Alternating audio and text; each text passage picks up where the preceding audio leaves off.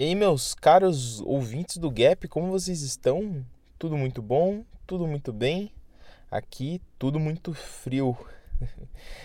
Aqui em Curitiba tá bem frio e tenho certeza que algum curitibano já deve ter comentado com você a respeito da temperatura. Essa semana o convidado é o Rafael, ele que é palhaço. Ele falou um pouquinho a respeito de como ele iniciou nesse mundo da palhaçaria é, quais são as vivências que ele teve. Teve muitas histórias bem interessantes que vocês vão poder perceber. E qual foi o saldo da expectativa e a realidade das coisas. Então não deixe de ouvir esse programa, compartilhe com seus amiguinhos, dê aquela força nas redes sociais para mim, se puderem. E também, por fim, vão no iTunes e deixem sua avaliação de 5 estrelas Claro, se você achar que o conteúdo tá bacana e tá legal, tá bom? Então, vamos pro episódio. Um abraço a todos.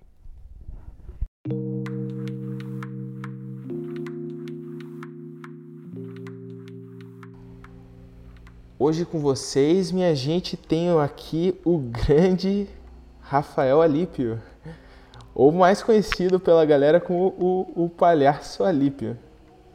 Estamos certo disso? É isso mesmo, sou o Rafael Barreiros Palhaço Alípio, uhum. mas comecei a me chamar Rafael Alípio por conta de que mais gente me conhece como Alípio do que como Rafael. Massa.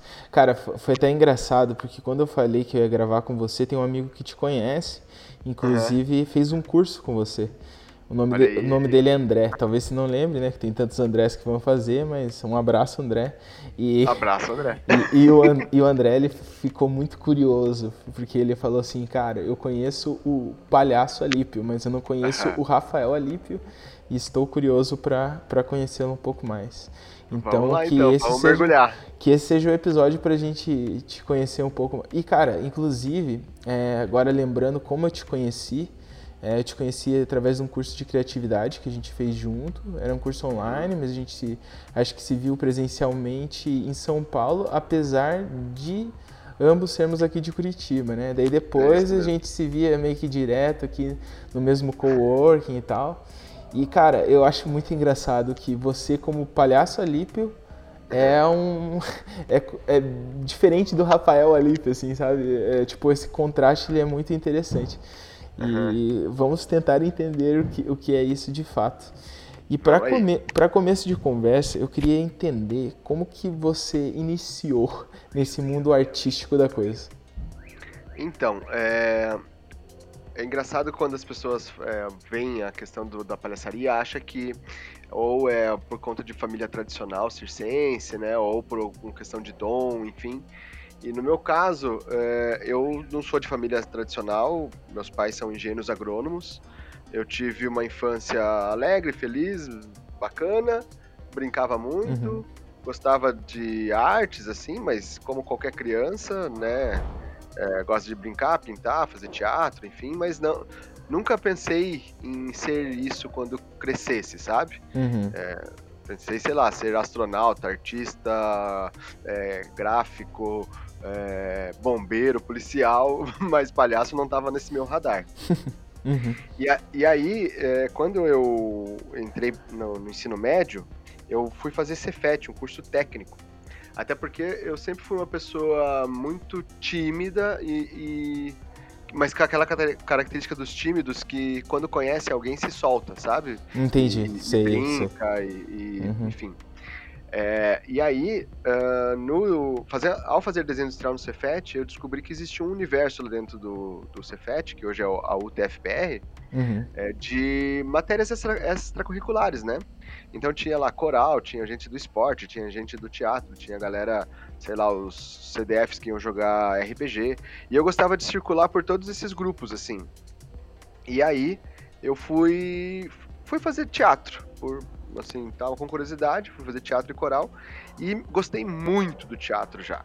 Nada de palhaço uhum. ainda, mas do teatro com uma potência de comunicação, de autoconhecimento, é, ter essa oportunidade de, de você ir de encontro com o desafio de comunicar com as pessoas, enfim, para uma pessoa tímida como eu, então, uhum. nossa, aquilo foi maravilhoso e aquilo já eu já fui picado pelo universo do teatro. Sim. E aí, dentro desse grupo de, de teatro, do Cefet, que era o TCFET, a gente começou, pensou em fazer uma pesquisa de, de um espetáculo sobre o Molière, que é um autor francês do século XVI, XVII, mais ou menos, e que ele teve uma, uma grande influência da comédia dell'arte. A comédia dell'arte ela é, um, é uma comédia muito física, que exige muita improvisação também, e, e quem ministrou os cursos pra gente de comédia dell'arte foi uma, um, um, o Renato e a Isabelle, que eles atuavam como palhaço, era o palhaço Ciricutico e Cebola. E aí, quando uhum. eu vi, quando eu vi eles atuando, eu fiquei encantado. Porque para mim, uhum. eu tinha todos os preconceitos quando se fala de palhaço. Eu achava que, sei lá, palhaço era uma arte bo meio boboca, entende? Que era aquilo, aquilo que eu via na televisão, assim, sei lá, com o Bozo, a Tim Espirro, né? Que para quem é da geração uhum. atual é como se fosse os, os a voz do Patati Patatá. que é, que é esse, sim, esse sim. tipo de palhaço mais infantiloide, assim, né? Enfim. Uhum. Você já tinha, inclusive, algum contato com presencial com palhaço, sim, por ter visitado um circo, sei lá? Cara, eu acho que só talvez um ou outro circo que eu fui na infância, mas nada que me marcou, sabe? Entendi. Eu não tem, não aquela visão romântica de, ah, eu vi um palhaço atuando e queria ser, uhum, né? Uhum. Quando criança. Mas, assim, na adolescência, sim, então, né? Vendo o Renato e a Isabelle trabalhando. E, e mas já com esse interesse de, de fazer, né? Por uma questão artística. Uhum. E aí eu comecei a pesquisar, era muito difícil você fazer um, uma pesquisa por conta disso, porque a gente tá falando de uma época pré-internet, né? Então, na verdade, tinha internet, mas era aquela internet de escada, não existia YouTube, não existia é, nada disso, nem Google acho Sim. que não existia. Tinha que esperar chegar o final de semana para acessar. Isso, isso mesmo. Contava um pulso. Isso mesmo. É. Era, isso era 1998. E aí, é, aquilo me, me, me chamou muita atenção. Aí eu fui pesquisar os clássicos, né, que eu tinha acesso, por exemplo, Charlie Chaplin, Gordo e Magro, Os Três Patetas, Buster Keaton, e tentando fazer por tentativa e erro, assim, e vendo, vendo as, eh, tudo que tinha de palhaço que aparecia, eu tentava ir ver. E aí, em 2001, é, veio um, um, através do Sesc, pelo palco giratório, veio o Márcio Libar, lá do Rio de Janeiro, que ele era na época ainda do Teatro de Anônimo, também um grupo bem importante do, do cenário nacional. E ele veio uhum. para um, apresentar o espetáculo dele e fazer um, um curso de apenas quatro horas. Era um, uma, uma, célula do curso maior dele que ele tem, né? É, e aí, o, o espetáculo dele já foi arrebatador, assim, gostei muito. Chamava-se O Pregoeiro. E de, em seguida eu fui fazer esse curso com ele de quatro horas, também com toda aquela preconceito de, ah, vou aprender a, a dar tortada na cara, chute na bunda, uhum. lá, contar piada, vamos, vamos ver. E aí, cara, foi, um, foi uma epifania, assim, foi um treco que se tivesse trilha sonora na minha vida ia ser aquele momento do... Né? pode crer, e, pode crer. Então, eu me encantei porque a gente fez um mergulho na minha humanidade, na humanidade do meu irmão, do meu próximo, do meu desconhecido que tava ali, sabe? E a gente ria, a gente chorava. É difícil de descrever, mas ele, ele mesmo fala que é como se fosse uma montanha russa. Na montanha russa você vai ter momentos de pico, momentos de, de, de medo, momentos de euforia. Uhum. E, só que você só termina no final, né? Sim, sim. Não tem como você sair no meio desse processo. E aquilo é. foi, foi arrebatador. E eu falei, cara, é, é isso que eu vim fazer, é isso que, eu, que é meu propósito aqui. Né? Uhum. Né? E aí é, começou a ter, a, a, ter mais acesso, mais grupos e palhaços fazendo festivais, encontros, é, cursos. Eu fui fazer curso no Rio de Janeiro, São Paulo, com gente de fora do Brasil. É, sim. Você aquilo... primeiro buscou uma especialização, assim, vamos dizer. Ah, sim, sim. É claro que, assim, ao mesmo tempo eu já estava trabalhando aqui com mais com animação de festa, é, fazendo alguns eventos pequenos empresariais do tipo, sim. sei lá, é, confraternização no final do ano, coisas assim, né? Mas sempre com esse intuito de cada vez trazendo um lance mais, menos necessariamente do ponto de vista do, do, do entretenimento e mais pro ponto de vista artístico, né? Mas Sim. com essa migração, assim, digamos, né? Uhum. E nesse meio tempo também tentando entender como é que eu, que eu ia viver do meu sonho. Porque por mais que eu tinha o sonho de ser palhaço, é, as contas chegavam. Sim, né? os boletins os sempre. boletins chegavam. Eu já estava com uma filha pequena nessa época, eu fui pai aos 18 anos. É, aí a minha esposa também palhaça e a gente querendo viver do que a gente se propôs, né? Uhum. E por mais que a gente tinha lá um, planejamento é, que a gente via que era possível é, viver desse sonho, a gente tinha que se profissionalizar. Então o palhaço me ensinou, quer dizer, bus buscar esse sonho fez com que eu fosse atrás do, do universo do empreendedorismo, aprender a me vender, aprender a me comunicar, aprender a negociar, aprender CNPJ, né, como abrir empresa, como fechar empresa, como, enfim, tudo isso foi foram Sim. coisas que eu fui adquirindo, uh, às vezes as, as, duras penas, né? Uhum. Foi aprendendo com, com a vida em algumas coisas. É. E assim, é, uma, uma coisa que me surgiu de curiosidade nesse, é. nessa conversa. Você lembra da tua primeira apresentação como palhaço oficial, assim? Cara, então, é, é, difícil a linha tênue de dizer assim, agora eu sou profissional e agora, agora ainda estou testando, né? Eu fiz muito trabalho uhum. voluntário também para entender na prática esse, esse trabalho, enfim. É... Mas você lembra desse primeiro momento, assim, que você falou, pensou assim, putz, é agora, assim, Ou deu aquele gelo? Eu, assim, teve vários. É... Eu, eu ia tentando encaixar o que eu ia aprendendo em tudo que eu tinha oportunidade, sabe? Por exemplo, vou dar um exemplo bem é, específico, acho que eu nunca, nunca falei isso em público. Eu fazia coral uhum. também lá no Cefet. E aí no tá. coral eu ia fazer, já, já tava dois, três anos, e eu, o maestro na época, o Silas, ele, o maestro Silas, ele falou que eu podia fazer um, um solo. E aí eu ia fazer Ares de Papageno, acho que é o nome, do... agora não lembro quem que era o autor. Eu sei que era uma, uma música já bem alegre, enfim. E aí eu não, não tava conseguindo tirar essa música. Tava, não tava conseguindo ensaiar, enfim, uhum. não tava conseguindo tirar, tava muito frustrado.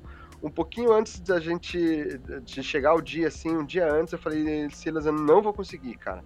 Mas eu já tava com meu nome no, no programa e tudo. E aí eu falei assim, posso, ao invés de fazer isso, hum. fazer um número de malabarismo? eu cheguei, eu cheguei né, no palco, tava tendo. Era, era um concerto, né? Um monte de, de, de, pessoas cantando, enfim. Aí chegou eu, anunciou que eu ia cantar essa música, enfim. E aí eu cheguei e já tentei testar essa coisa do, do do perdedor do palhaço, né? Que o palhaço ele vai tentar fazer uma coisa e não consegue. Uhum. Então eu assumi para todos que eu não estava, é, que eu não ia conseguir cantar. Mas eu falei assim, só que vocês não têm culpa disso. Então eu vou fazer o um número de malabares, e aí fiz o um número de malabares, entendeu? Uhum.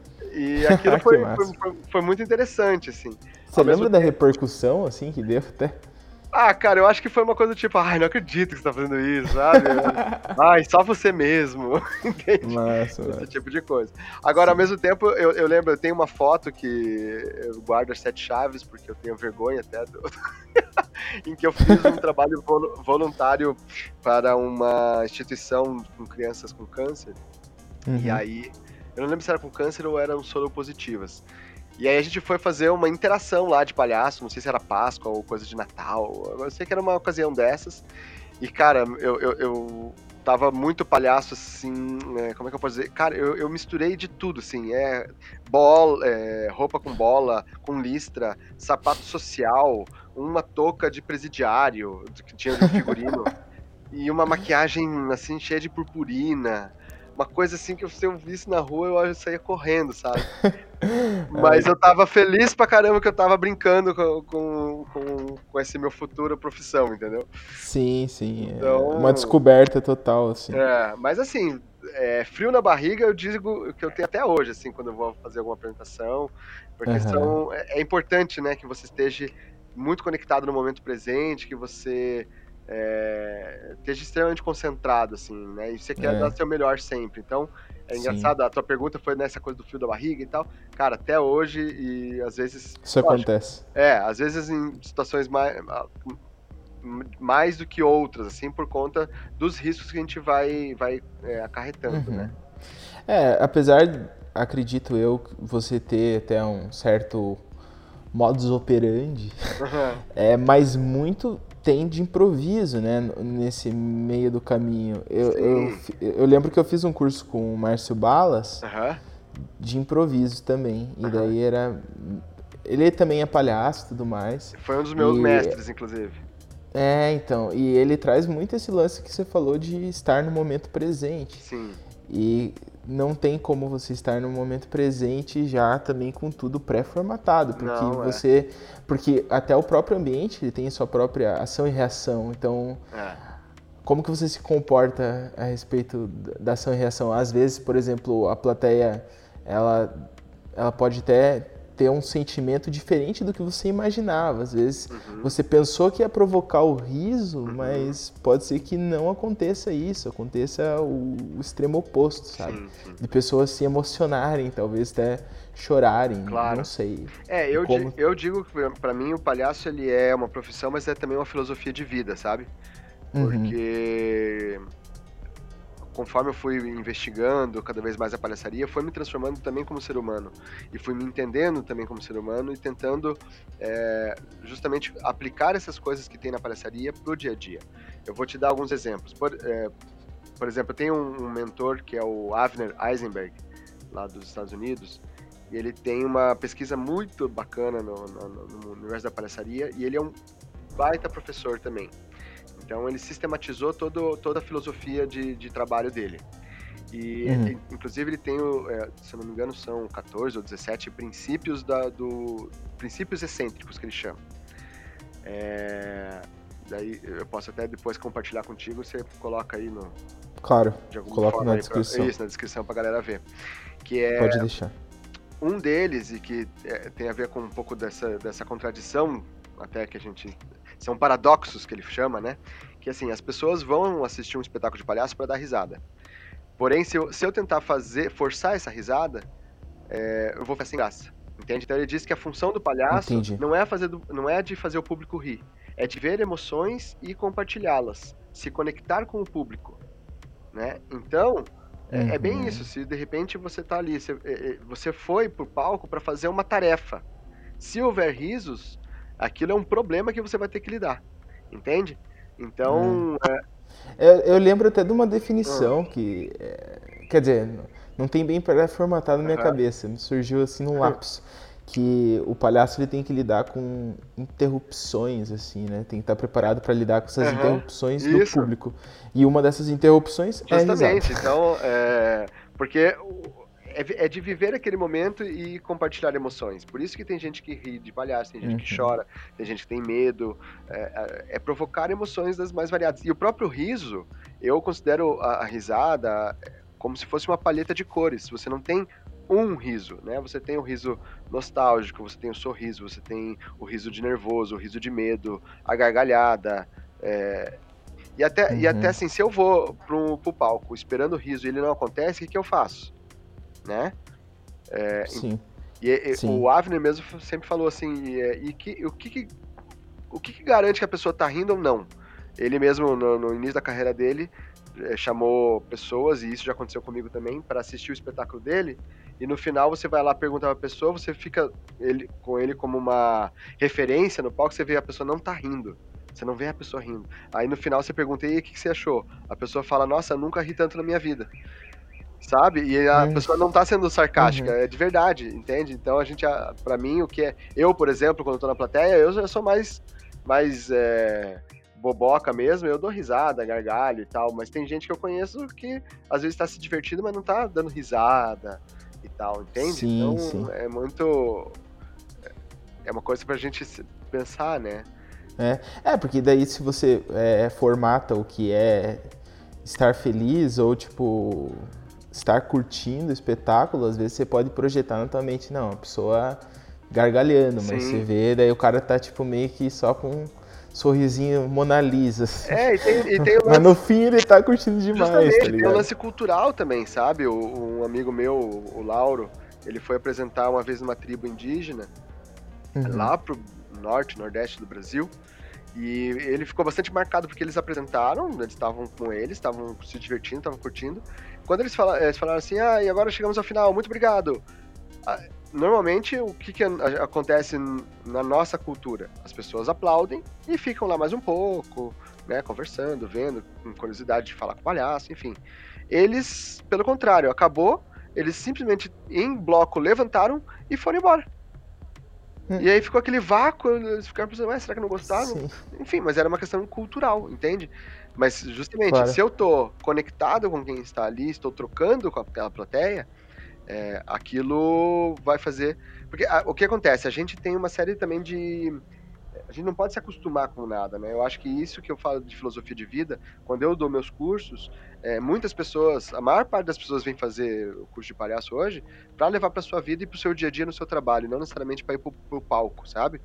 É, e uhum. isso para mim é fantástico, né? Enquanto comunicação, você estar realmente interessado no outro e nessa troca com o outro, né? Normalmente, quando a gente sim, vai dar uma, uma, palestra, quando a gente vai fazer um, uma apresentação, a gente quer é, ser muito interessante, né? Olha como eu sou foda, olha como eu sou incrível, olha as coisas que eu tenho. Mas aí a gente tem uma desconexão. Agora, se você está conectado com a plateia, você está realmente interessado no seu interlocutor, aquilo causa uma, uma aproximação muito maior. E aí uhum. a, a, a comunicação ela acontece de uma forma muito mais azeitada, entende? Entendi, entendi. É, e até acredito que você foi, com o tempo, é, entendendo como se comunicar e ter essa, esse exercício de empatia ah, cada dúvida, vez mais. Sem dúvida. Isso é fundamental e necessário. Porque acho que até nas primeiras apresentações pode ser que seja difícil, né? Conseguir estabelecer essa conexão Não, com dúvida. a plateia. Acho que é, com o tempo esse você é vai o tipo de, Esse é o tipo de trabalho que não dá para você entender apenas racionalmente numa aula, sabe, na teoria. Você uhum. tem que ir para prática. Eu sempre falo que é, é somar horas de voo. Você tem que apresentar. Lógico, você vai é, também administrando os riscos. Você não vai pegar a tua primeira apresentação e ir lá no Teatro Guaíra, entende? Para duas mil pessoas. Que vão uhum, pra... claro. Você vai e apresenta para um público que você chama. Ou pega o nariz e vai numa festa infantil lá da tua família e, e brinca, entende? Mas uhum, com o exercício entendi. de se conectar. E daí você vai entendendo. Mas, lógico, eu, quantas apresentações, a minha vontade era no meio ou no final é, abrir um buraco e me jogar, sabe? Porque não foi aquilo que eu imaginava. Sim, e vamos entendendo, sim. sabe? É, uhum. Público que a gente perdeu no meio, público que achou uma bosta uhum. mesmo. É, entendo. Cara, você tem que fazer isso, você tem, se você não tá preparado para perder, você não vai, claro. não vai conseguir claro, ganhar, claro. né? Então. É, acho que muito o que você está falando aí são expectativas que você acaba criando. E uhum. quando chega a real das coisas e tipo, tem essa dissonância, você meio que se sente, putz, onde que eu errei, ou sei lá. E até falando de expectativa, você até, quando eu estava se apresentando, você já falou algumas, e é tipo uma expectativa normalmente primordial, né? É, é. Que pagar os boletos era uma expectativa, como você começou com a tua esposa, queira ou não queira, isso é muito real, né? Você precisa, no final do mês, dar conta. Senão você vai buscar alguma outra coisa para se virar, né? Mas quais eram as outras expectativas que você alimentou quando você começou nesse meio, assim? Então, é, quando eu adentrei no universo uh, da palhaçaria, né, e cada vez mais fundo, é, são, são várias coisas que a gente vai vendo no, no trabalho dos outros.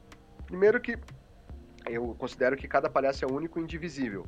Então, cada espetáculo de palhaço, ele também traz um universo de possibilidades, né?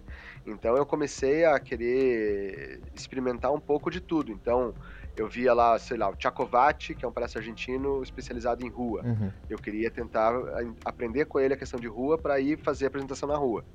Aí as minhas primeiras apresentações na rua são é, histórias de fracassos homéricos, assim, sabe? Uhum. É, de não saber onde enfiar a cara, porque você vai num teatro, as pessoas estão lá para te assistir, elas pagaram ingresso, você, é, é, é eles estão compromissados com você, de certa Sim, forma. Na rua, para alguém parar para te assistir, entende? Uhum. E ainda depois no final, ainda você passar o chapéu, ela te dá uma grana, uma grana é, é uma arte muito específica, né? Aí, mas assim, eu estudava muito os Doutores da Alegria, aí eu queria fazer o trabalho em um hospital, então fui fazer trabalho em hospital. Aí a, a, gente lida com questões bem específicas, né? De, de morte, de questões da saúde é, emocional da família, dos próprios médicos, enfermeiros, que às vezes estão num estresse muito grande. Então, é, minha expectativa era entender esse trabalho e, e, aplicar ele. Então a gente foi uhum. é, aprendendo um monte sobre isso. Eu te, sempre tive a expectativa de viajar com espetáculos e com é, para ir para festivais, conhecer novas culturas. Então, algumas coisas já deu certo, outras não tanto. Por exemplo, uhum. um, uma expectativa que eu tinha era ter um espetáculo com pouca fala ou, ou sem fala para poder circular mais em países que não falam o, português. E eu tinha uma meta ali para isso, tentar um, ter um espetáculo desse até os 30 anos. Daqui duas semanas eu tô fazendo 37. então, tá aí é uma expectativa que eu tive que alinhar e, e recolocar, entende? Sim, Agora, sim. a questão de viver da arte é muito interessante, porque a gente vê muito artista, às vezes, com aquela. Uma, uma, gente, eu e alguns amigos meus chamam que é o discurso do fudido, né? ah, é muito difícil viver de arte no Brasil, não sei o que, tá, tá, tá, parará. Cara, é muito difícil viver de qualquer coisa, né? Sim. Você tem que entender, eu gosto muito de colidir os universos, né? Então, eu gosto de colidir o universo da arte com o empreendedorismo, por exemplo. Eu gosto muito de conversar sobre arte com empreendedores e empreendedorismo com artistas, uhum. né? Porque existem ferramentais aí que estão a nosso alcance para a gente conseguir se organizar cada vez mais. Mas, enfim, é, e cada expectativa, voltando para o lance das expectativas, é, por exemplo, eu queria ter um grupo de, de palhaçaria, eu queria fazer com que a, o palhaço fosse uma arte mais conhecida aqui na cidade, né? Ainda mais Curitiba, que é conhecida como uma cidade que não, não dá muita risada, ou sei lá, é. não, não, conversa com estranhos, é muito difícil e tal. Isso para mim, o que era problema para uns, para mim era combustível. Eu falava, não, então melhor ainda, né? Uhum. Vou provar sim, que sim, consigo sim. fazer nessa cidade, enfim. E, uhum. e, uma das coisas que eu via é, logo do começo da minha carreira é que sozinho eu não ia conseguir fazer nada. Então, a ideia de formar um grupo de palhaços surgiu em 2002. E aí fiz a logo, a logo toda uma ideia de ia conversando com pessoas e tal. Em 2004 nasceu a Companhia dos Palhaços, né? É, que foi um grupo que, com esse grupo, eu acabei é, conseguindo atingir muitos meus objetivos, que era, por exemplo, formar pessoas. Então, eu fui fazer, eu fui fazer pedagogia por causa da palhaçaria, né? no mesmo, ah, no mesmo ano em que eu tentei FAP, por exemplo, que era o caminho mais lógico, que é a Faculdade de Arte do Paraná, para eu aprender teatro, eu também tentei a pedagogia na Universidade Federal do Paraná. Uhum. Na FAP eu não fui aceito nem na prévia. Sabe? Já em pedagogia eu, eu passei mesmo sem ter feito cursinho. Então, pô, o que, que o universo está querendo me dizer, né? Uhum. E aí, na área da educação, foi, um, foi e ainda é um lugar onde eu tenho grandes. vejo uma grande potência, mas também vejo uma grande é, fábrica de. É, pessoas que não estão preparadas para pensar fora da caixa, sabe? Uhum. É, então, na, na pedagogia, eu discutia muito essa questão, né? Como a gente é, juntar lá arte, é, educação e empreendedorismo e fazer essa roda girar. Uhum. E eu digo que eu curso pedagogia já fazem quase 20 anos, porque eu fiz pedagogia até 2000, de 2002 a 2008 aí desenvolvi uma série de pesquisas, a gente fez uma, eu consegui algumas bolsas de estudo para trabalhar com arte, para ensinar professores a trabalhar matemática a partir dos jogos e brincadeiras, a fazer a incentivo à leitura escrita a partir de, de histórias e, e teatro. Uhum. E só que em 2008, por N fatores, eu deixei a, a universidade sem me formar. E agora em 2018 eu retornei aos bancos escolares, então sou um universitário que novamente. Que é isso? Vai poder, vai poder assistir agora as coisas pagando meia. que beleza. É, não, tem isso. E, cara, é impressionante como a educação é um lugar de extrema é, potência e transformação. Sim, né? Pô, eu saí em 2008. Uhum. Agora eu tô voltando, a gente não tinha smartphone. Agora Tipo, os, os, trabalhos a gente já faz um grupo no WhatsApp, não Sim. sei quê, sabe? É. Os próprios professores compartilham tudo numa sala online, então dá para compartilhar não só livro, como vídeos, como podcasts, uhum. sabe? É legal. Então é um lugar que se souber aproveitar, porra, a educação é muito Sim, cara. E, até pensando, que se levantou essa bandeira, eu comecei na faculdade muito cedo, né? Eu comecei, uhum. eu tinha 16 para 17 anos, cara. Nossa, muito novo. Cara, menino. Era, é, inclusive meu apelido era oitava série. porque, porque eu parecia o filho do professor. Quando eu entrei na sala, a galera não acreditou que eu era um aluno, tá ligado? Uhum. Mas foi engraçado, assim, tipo, eu passei lá cinco anos e tal, e não foram as melhores experiências da vida. Mas uhum. hoje eu tenho uma vontade, assim, de voltar a estudar, sabe? Tipo, eu me vejo muito mais maduro, muito mais, é, assim, com uma visão muito mais certa daquilo que acho que por onde eu conseguiria, assim, desenvolver melhores as minhas habilidades, sabe? E na, na, na, época, com 16 para 17 anos, sei lá o que se passava na minha cabeça.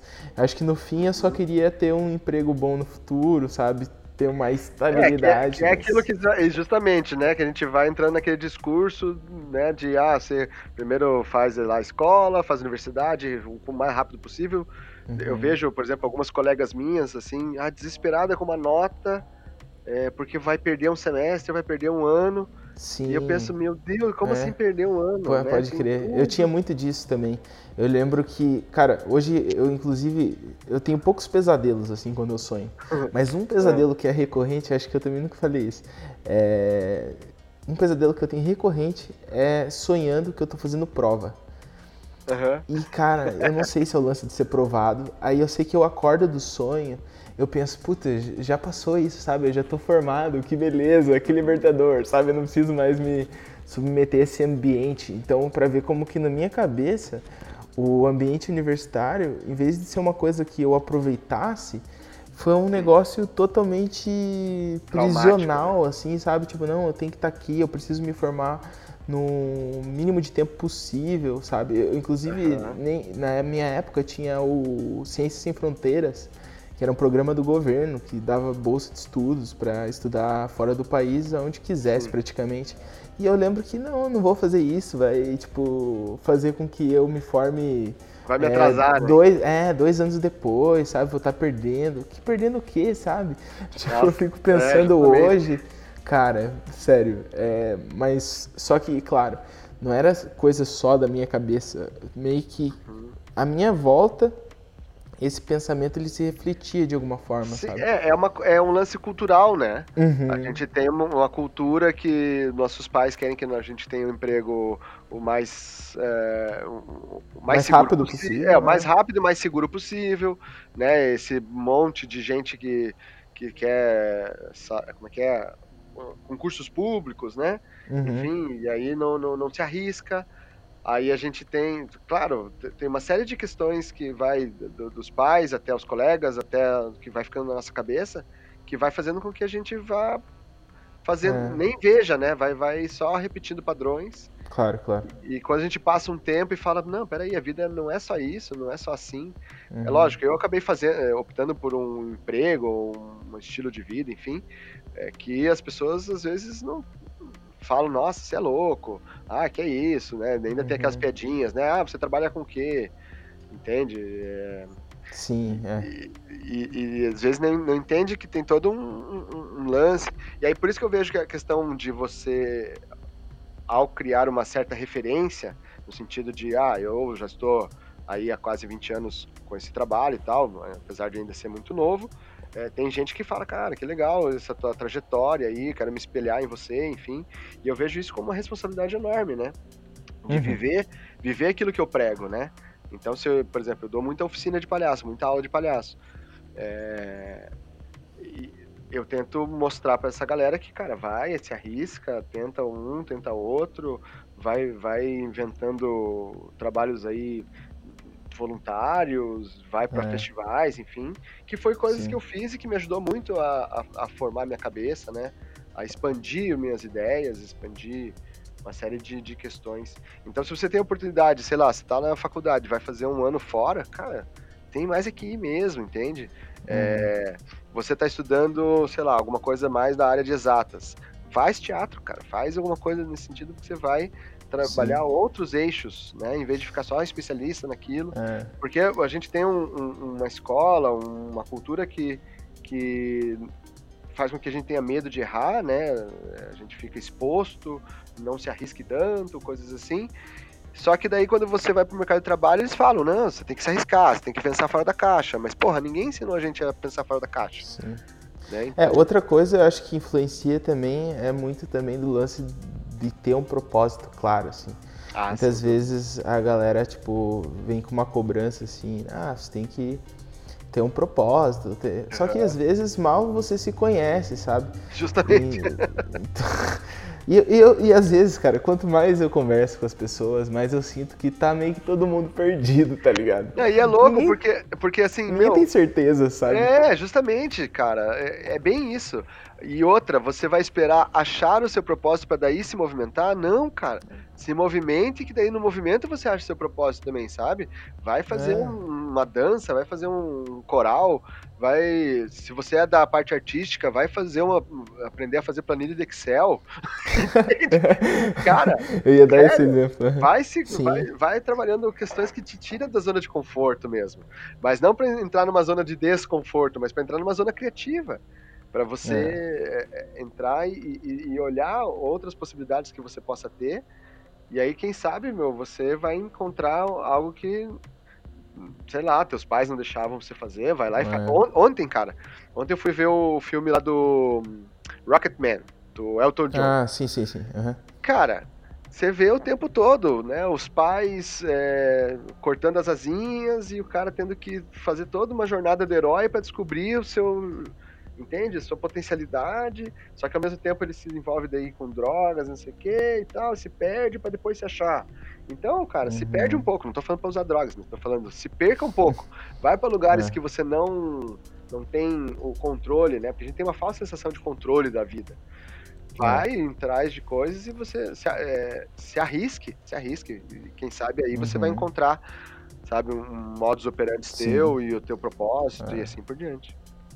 É, e eu, eu, vejo também, eu, eu, li um livro recentemente, chama Sociedade do Cansaço, uhum. de um filósofo, é um ensaio filosófico do Bill Churran, que, que, cara, trata a respeito da, da cobrança que nós acabamos fazendo em nós mesmos, sabe? Antigamente a gente tinha uma sociedade que ela era baseada no uhum. controle, onde tinha, sei lá, o senhor engenho que mandava em outras pessoas ou depois que um, um patrão mandava nos seus subordinados. Também, né? é, não faça Ou a religião, aqui. é. E, e, sim, e hoje a gente tem uma cobrança que o próprio indivíduo, ele se torna seu próprio patrão, sabe? Tipo, uma cobrança. Uhum. Eu me cobro e por conta dessa cobrança enorme em cima de mim mesmo, sim. eu acabo ficando doente. E vão surgindo situações sim, como total. burnout e tal que e a gente Ainda vê mais... muito disso, né? Pessoas cada vez não, mais e, ansiosas, e esse é um problema, né? Uhum. Principalmente para quem faz aquilo que gosta. Porque daí fala, ah, você ainda não tá trabalhando, você faz o que você gosta. Só que eu já tive burnout fazendo palhaço. Sim.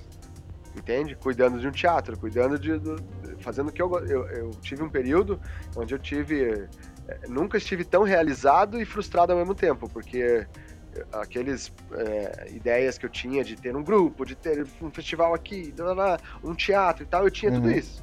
Só que, cara, eu tava infeliz, tava entrando em depressão, eu tava é, indo pro palco já baqueado. Entendi. E aí foi quando eu olhei e falei, cara, não é isso, peraí, não, é, não era isso que eu tava uhum. afim. Aí tive que dar uma reviravolta toda para continuar no propósito, Sim. né? E, mas aí falando nessa coisa do, do excesso de coisas para fazer, é porque realmente, né, tudo, tudo assalta teu tempo, né? É o aplicativo, é o Netflix, é, sei lá, o, aqueles festas é, você, que todo mundo te chama, e aí você não parece que não tá fazendo uhum. nada de bom. Mas, cara, é. tem um livro que é clássico e tal, mas vamos voltar para os clássicos, que é o do Domenico de Masi, né? O Ócio Criativo. Você tem que ter momentos de ócio para que a tua mente se desligue um pouco e entre em sinapses outras que vai te dar, às vezes, um momento eureka, né? Uhum. Então. É, então. É... é, só que muito veio, né? O ócio criativo, obviamente, ela é super importante. Eu vejo também, eu que trabalho com é, criação, uhum. é, como é importante sentar assim É, e, sei É, lá, às vezes só se. desprender das coisas, Sim, sabe? Tipo, da se rotina. né? Se reconectar, cara. É. Sabe? Uhum. Ver um pouquinho, sei lá, um cachorro brincando, respirar, pôr o pé na grama. sabe? Uhum. Coisas. É, mas só que às vezes isso é, é visto é, na sociedade atual como você não está sendo produtivo, Aham, sabe? Porque a todo momento eu sou pensa o ser humano como disponibilidade de recursos, né? Então eu sou um recurso humano. Se eu tô aqui uma hora divagando, é uma hora de produção que não está sendo realizada sim. teoricamente. Mas é uma visão muito é, precipitada da coisa, porque é, é nesse momento de pausa que muitas ideias elas acabam surgindo. E te economiza. E, você cara, acaba- se, se o problema é esse, pense que no momento de pausa você vai estar. quando voltar, se for uma coisa bem organizada e tal, né? Se não se perder na, Uhum. no- na coisa de, sei lá, maratonar um negócio, né? Mas é. é- é- você volta ma- mais produtivo, mais criativo, entende? Às vezes todo aquele É. problema que você fica ali tentando resolver, você não tem. Não, não vai pra lugar nenhum. Aí você para um pouquinho e vai fazer outra coisa, Uhum, aí a Claro. ideia te vem na cabeça. Então, é. eu acho que é fundamental a gente ter esses momentos, assim. Uhum. É, e você acaba até criando uma falsa noção de produtividade É, muitas isso, vezes. isso mesmo. Entendeu? Eu até escrevi um texto sobre isso. eh, Antigamente eu ouvia todos os meus podcasts com a velocidade dobrada, Ah. sabe? E aí eu fiquei pensando, cara, por que eu tô fazendo isso? Sabe? Por causa que normalmente é um momento que eu uso para entretenimento. E eu nunca assisto uma série do Netflix vezes dois a Aham. velocidade, sabe? Porque eu quero curtir aquele momento, é uma coisa que me dá prazer. Então por que, que eu vou ficar aumentando a velocidade? Só para consumir mais e mais e mais? Às vezes nem é questão de quantidade, é questão da qualidade das coisas que você consome, porque isso tem também um pezinho na retenção que você consegue é, ter do É, conteúdo que você está. justamente. tem até o filósofo de rua lá que ele fala do observar para absorver. Então, se você pouco observa, como que você absorve, sabe? Então, Não, cara, perfeito. cada vez mais faz sentido para mim. Não, e a fato de você contemplar, é, sei lá, ler um livro de uma biografia de uma outra pessoa, ver coisas que você não costuma ver normalmente, vai te dar, às vezes, insights que pro, pro problema que Uhum. você teve que, que você estava só olhando na sua expertise ali, na sua especialidade. Né? Quando eu, eu tô Sim, criando um claro. espetáculo novo, por exemplo, ou sei lá, uma performance para fazer sobre, sei lá, segurança no trabalho, alta produtividade, coisas assim, é, eu mergulho nesses livros e, e- e daí tento trazer é, o que ficou em mim pro, pro dia a dia, pro, pro, pro palco, né, para criar algo. Mas é muito legal é, poder mergulhar num universo que eu não estava acostumado antes. Entende? Agora mesmo eu tô Uhum. fazendo um É, projeto onde a gente vai fazer é, apresentações em escolas brincando com é, brinquedos artesanais. E aí eu fui na Feira do Largo da Ordem, fui atrás né, desse, de alguns artesãos e tal. E ontem, cara, eu troquei uma ideia com um artesão que nem tem barraca lá. Ele fica num cantinho, ele faz um, um negócio com latinha. E, se- e só de ficar meia hora ouvindo sobre as filosofias de vida dele, os- a visão de mundo dele, cara, expandiu minha cabeça pra pensar tanta coisa, mas tanta coisa. Que vai me ajudar no meu trabalho, vai me fazer Uhum, ficar mais é. produtivo, entende? Mas eu tive que, entre aspas, gastar essa meia hora, entende? Só contemplando, conversando, jogando É. ideia fora. Na verdade, vivendo. Se for, de- Aham. deixe-me viver. né? Claro. Ô, Alípio, agora para finalizar, assim, acho que você falou muito de algumas expectativas, a realidade de algumas coisas, ele ficou Uhum. bem claro para mim. Eu queria entender, assim, é, o saldo que você avalia entre aquilo que você colocou como expectativa da realidade desse universo. Para você é mais positivo? É, ficou Então, mais é negativo? mais positivo, sabe por quê? Uhum. porque a minha expectativa ela ia até certo ponto. É, é, assim, era um mapa. Agora, quando eu fui pro, pro terreno propriamente dito, era muito mais colorido, tinha muito mais desafios também, entende? Muito mais perigos, Uhum. mas só que a visão real da coisa é muito legal. Então, assim, aquilo que eu aprendi com que eu não tinha expectativa necessariamente, Uhum. às vezes foi mais impactante com aquilo que eu tinha expectativa. Entendi.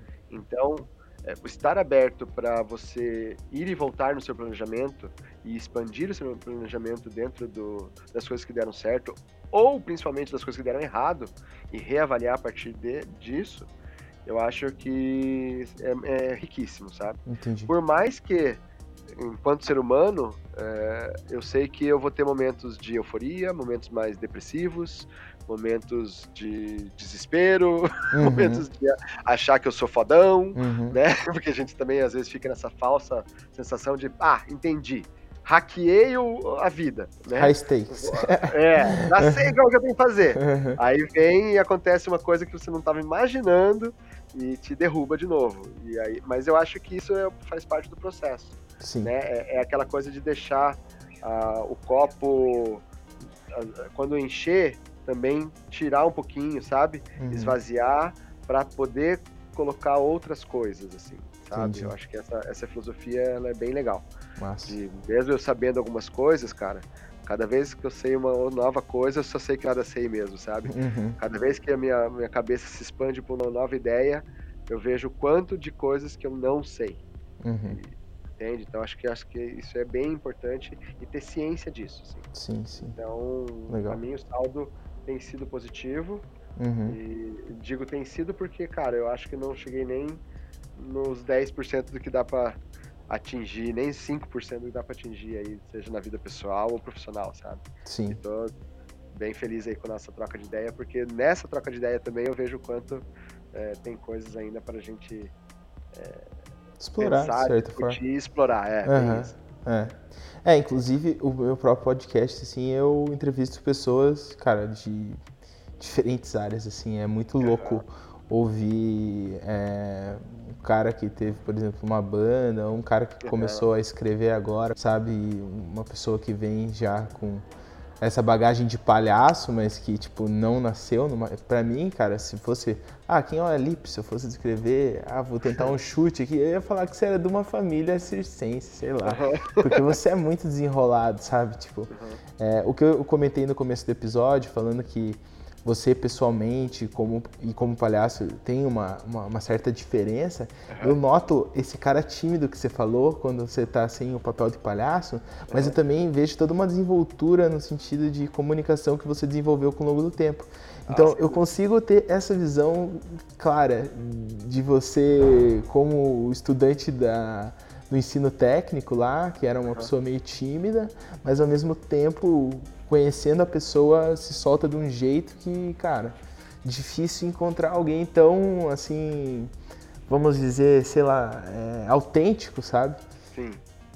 Uhum, então... É, não, mas é isso mesmo, até porque é, dentro da nossa pesquisa de palhaçaria é bem isso. Não é que eu vou. Ah, agora eu vou vencer a minha timidez e vou ser algo que eu não sou no palco. Pelo uhum. contrário, eu vou olhar para essa minha timidez, saber que ela existe, ter ciência dela e tentar não ter problema com isso, entende? Não, é, uhum. E assim, para mim o palhaço ele não é um personagem que não tem nada a ver com você, e sim uma persona. Quanto mais você é, vem de dentro para fora a pesquisa. Então, Entendi. quanto mais você se conhece, melhor vai ser seu palhaço, mais comunicativo ele vai ser, mais você vai entender qual é a sua linha, qual é o seu jeito de fazer. Então, Sim. isso para mim é, é um, algo extremamente positivo que vem do universo da palhaçaria, né?